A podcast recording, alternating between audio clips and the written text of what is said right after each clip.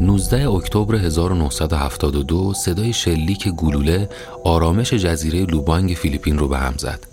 اهالی با ترس از پنجرهاشون یه نگاهی به بیرون انداختن و دیدن چند تا کشاورز دارن از دست دو نفر با لباسای عجیب فرار می‌کنن. نیم ساعت بعد وقتی پلیسا رسیدن اون دوتا کارشون تموم شده بود و داشتن به مخفیگاهشون تو جنگل برمیگشتن.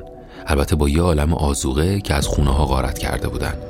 تو درگیری با نیروهای پلیس محلی یکیشون کشته شد اما اون یکی مثل یه روح تو دل جنگل غیب شد. مردم ترسیده بودن. بعضیشون فکر می‌کردن این قارتگرا با این لباسا و اسلحه های عجیب و غریبشون حتما تو زمان سفر کردن. اما در واقع این ماجرا از سال 1945 تو این جزیره شروع شد. درست از وقتی که آخرای جنگ جهانی دوم آمریکایی‌ها به لوبانگ حمله کردن و ارتش ژاپن مجبور به عقب نشینی شد. تو اون شرایط یک گروه چهار نفره از سربازای دوره دیده برای انجام عملیات تو فیلیپین زیر نظر سرگرد یوشیمی تو جنگل مخفی شدن. اون به افرادش دستور داد تحت هیچ شرایطی موقعیت و تا بازگشت ارتش امپراتوری ترک نکنند. خودش اما همون روز دور از چشم سربازاش محاصره و تسلیم شد. رهبری گروه با ناپدید شدن یوشیمی به سرباز کهنه‌کار هیرو اونودا رسید. اونم دستور عقب نشینی به کوهستان رو داد. اونجا دیگه ارتباطش با دنیای خارج قطع شد. قبل از قطع ارتباط آخرین دستوری که دریافت کرده بود این بود تسلیم نشو جنگ جهانی به پایان رسید هواپیماهای بوینگ بی 17 یه عالم اعلامیه تو کل جزیره پخش کردند تا اگه سرباز ژاپنی اونجا باقی مونده از پایان جنگ با خبر شه. اعلامیه ها حاوی دستور فرمانده ارتش امپراتوری ژاپن بود برای تسلیم شدن نیروهاش.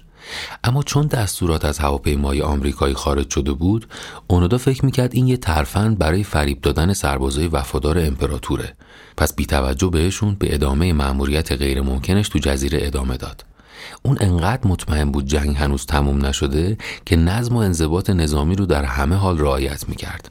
طوری از سلاح و یونیفرمش مراقبت می‌کرد که انگار انتظار داشت هر لحظه یه افسر مافوق برای بازرسی وارد سنگر بشه. در واقع همیشه تو حالت آماده باش بود. یکی از اصلی ترین مشکلات اونودا و افرادش غذا بود. اون چند نفر اغلب اوقات با گرسنگی روزها رو سپری می‌کردن.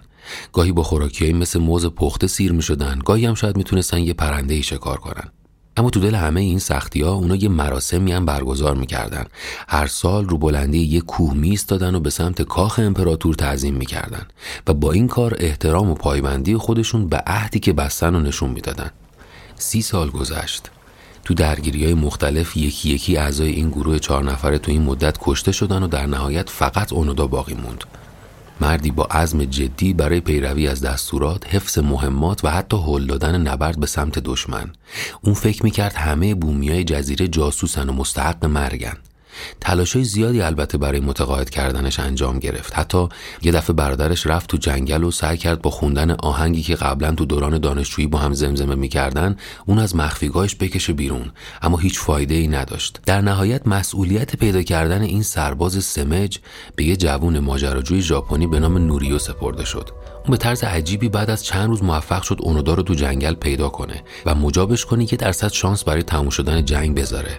اونودا بعد از این همه سال تصمیم گرفت به یه نفر بالاخره اعتماد کنه. اما اصرار داشت تا زمانی که دستور رسمی از فرمانده خودش دریافت نکرده نمی‌تونه مأموریتش رو رها کنه. به این ترتیب چند روز بعد با دستور تسلیم فرمانده ارشد بالاخره جنگ جهانی برای هیرو اونودا با سی سال تأخیر به پایان رسید. این سرباز کهنه‌کار تو سال 2014 از دنیا رفت. در حالی که پاسخ این سوال هیچ وقت مشخص نشد که این مرد یه قهرمان بوده یا کسی که سی سال از عمرش رو پای باور بیهوده تلف کرده. رادیو پن